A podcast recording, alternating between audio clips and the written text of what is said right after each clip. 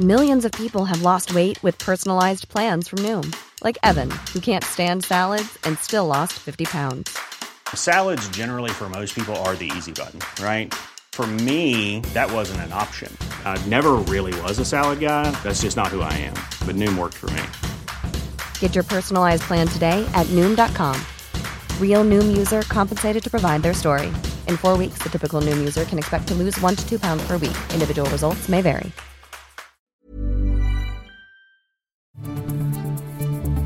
This is your Times Daily World Briefing on Saturday, the 15th of October. I'm Amy Gill. And I'm Holly Keogh. Russia is planning on easing its military strikes in Ukraine. There is no need for massive strikes, at least for the moment, for now. As for the future, we'll see. And a Turkey coal mine blast leaves at least 25 people dead, with dozens still trapped. 110 of our brothers were working in the mine. Some of them, the ones on the upper levels, managed to exit right after this explosion. The Times Daily World Briefing. After a week of over 100 missile strikes in Ukraine, the largest since February, Russian President Vladimir Putin has said there is no need for new strikes. Out of, I think, 29 objectives, seven have not been hit the way the Defence Ministry planned. They are dealing with them with these objectives. There is no need for massive strikes, at least for the moment, for now. As for the future, we'll see. Putin's statement has led some military analysis to suspect that Russia lacks sufficient guided missiles to continue the heavy bombardment seen earlier this week. Speaking at a press conference in Kazakhstan, the Russian president also announced that the country's mobilization efforts for army reservists will be over in two weeks' time. And when asked if he had any regrets, he said he did not. What is happening today is unpleasant to put it mildly, but we would have to face the same situation later, in worse conditions for us. That's it. So we are acting correctly and on time. Despite Putin's reiteration that any clashes between Russia and NATO would mean a global catastrophe, he, along with Kremlin spokesperson Dmitry Peskov, said that negotiations with Ukraine were possible. Raffaello Pantucci is a senior fellow at the Royal United Services Institute and spoke to Times Radio about the possibility of negotiations they, they've suggested this before that they would be happy to try to negotiate out of this. Um, and that, you know, I think that the Russians have now concluded that, you know, their ultimate initial goal, which was essentially the toppling of the government in Kiev and taking over of the country, is very unlikely. And now I think they're sort of settling with the fact that, well, there are other ways that we can achieve this. Um, and I think through reclaiming the parts of the Donbass, the four regions that we saw, you know, hold these sham referendums and then ultimately Moscow recognizing them, you know, I think Russia would be willing to settle for some sort of a context where it kind of peeled those parts away from uh, Ukraine, uh, kept Crimea, and you know reestablished a kind of new border between the countries. I think that's what they're suggesting towards. However, of course, that I suspect is something that's completely unacceptable to the um, to the Ukrainian side. Saudi Arabia's Crown Prince Mohammed bin Salman has said recently that the kingdom was ready to continue mediation efforts between Russia and Ukraine if necessary. Elsewhere in the conflict, Elon Musk said he will be cutting his Starlink satellites to Ukraine, which have been vital to the country's military communications, citing funding issues as the main reasons. But the decision also follows a clash between the Tesla billionaire and a Ukrainian ambassador after Musk urged Ukraine back to the negotiation table. At least 25 people have died and many remain trapped underground after an explosion in a coal mine in the northern Bartin province of Turkey. This is Interior Minister Süleyman Soylu speaking at the scene of the explosion. 110 of our brothers were working in the mine. Some of them, the ones on the upper levels, managed to exit right after this explosion. Some of the others have been rescued. Unfortunately, 14 people lost their lives. May God rest their souls. The explosion occurred 985 feet below the entrance of the mine, and emergency crews worked through the night digging through rock to try to reach more survivors. Video footage showed miners at the facility in Amasra in the Black Sea coast emerging with rescuers. The family and friends of the missing could also be seen nervously waiting for news. Turkey's Energy Minister Fatih Dönmez said that there were initial indications the blast was caused by fire damp, which is a term referring to methane in coal mines. On the way, Venezuelan migrants face limbo at the US Mexico border, and a beloved Harry Potter actor has died. The Times Daily World Briefing.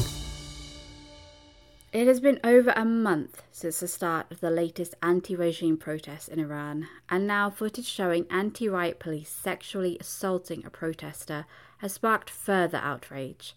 The video taken earlier this week shows a woman grabbed by the neck and forced into a crowd of police officers, where one places his hand on her bottom.